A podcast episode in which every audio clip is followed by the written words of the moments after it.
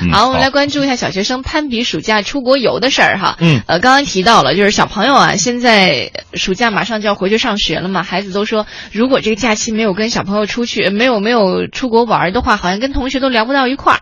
哎，这个出国游学呢，好像是已经变成了一种炫耀的资本了。嗯那当然，国内游嗯也可以，不过要分档次的。近郊游呢，那是都不好意思跟人打招呼了。嗯呃，因为一年级的学生甚至跟父母说了，说如果我暑假哪儿都没去，对不起，开学之后啊，我跟我的同学已经没法交流了。嗯。嗯，哎呀，你说现在很多的旅行社呀、培训机构啊，其实，在暑假期间都推出了针对中小学生的夏令营，还有游学项目。出国游的费用真的是挺多的，每人至少八千块，有的甚至将近四万块。你想啊，想，我之前还了解过，有的将近十万， 对啊，您出趟国得多少钱呢？都没这么嗯这么贵吧？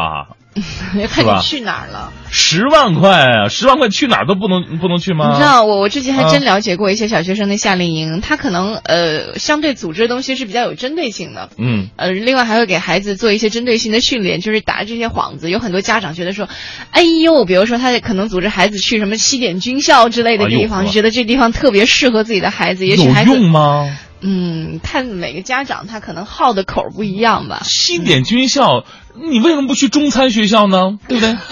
喜欢西点，我我我小的时候我就喜欢吃包子啊，白那案是吧？ 种。嗯啊，难道西点军校不是做那个点心、蛋糕什么的吗？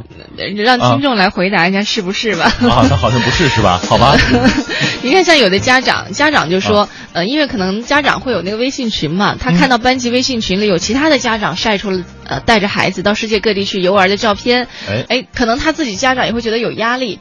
担心孩子回到学校之后，孩子会被别的同学觉得，哎呀，你看我们都出去玩了，就你没嗯出去玩，所以有的家长拼了命的把所有的年假都集中在暑假、寒假，就要带自己的孩子出去玩一下。是而且其实很多家长带孩子出去玩，他就是完成任务，因为嗯很玩儿不是重点，关键是陪伴是重点，对吧？嗯，对，而且我觉得，如果这个东西上升到一种攀比的心理的话，它它就失去了你最开始带他出去见世面的这样一个意义了。对其实带他到一个是相对来说陌生的环境，确实可以让他认识更多的东西，但这个环境未必跟远近、跟那个哪个国家有直接的联系。没有，是吧专家也建议说，如果你的孩子已经在把暑假游作为一种炫耀和攀比的话，嗯家长最好是坚持你自己的原则，哎没有必要去一味的满足。是，而且我觉得在咱们国内有很多的城市，有着不同的地方的文化。对，呃，而且这个文化是非常悠久和深远的。嗯像现在的小孩子，如果一下子去国外，由于语言和文化的根基完全是不一样的，嗯他接受起来反倒没有我们